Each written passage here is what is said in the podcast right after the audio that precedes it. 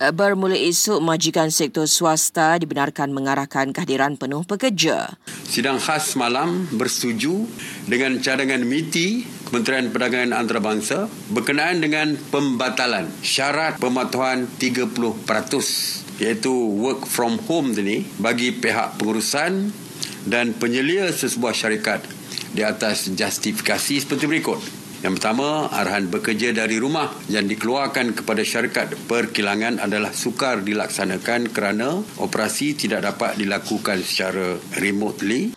Ujar Menteri Kanan Keselamatan Sektor Swasta di kawasan PKP bersyarat juga diberikan lampu hijau untuk beroperasi dengan kapasiti penuh. Datuk Seri Ismail Sabri Yaakob juga memberitahu amah warga asing yang terkandas di negara asal kini boleh kembali ke Malaysia dan menyambung permit kerja. Syaratnya, mereka perlu ada visa dan permit kerja sebelum memohon My Travel Pass serta melalui ujian saringan COVID-19.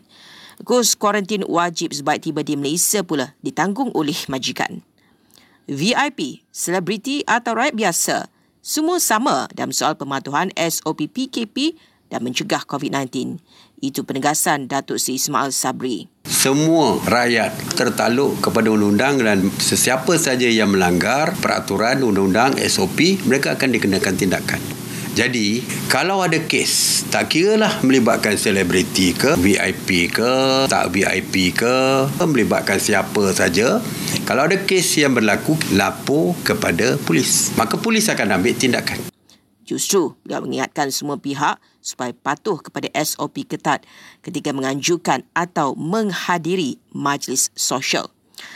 Dan polis sudah mengambil keterangan 8 individu berkaitan protes undi 18 di luar parlimen hujung minggu lalu. Tegas PDRM, ia bukan menghalang demokrasi atau kebebasan bersuara. Tetapi tindakan itu berdasarkan Akta Perimpunan Aman dan Kepatuhan kepada SOP PKP.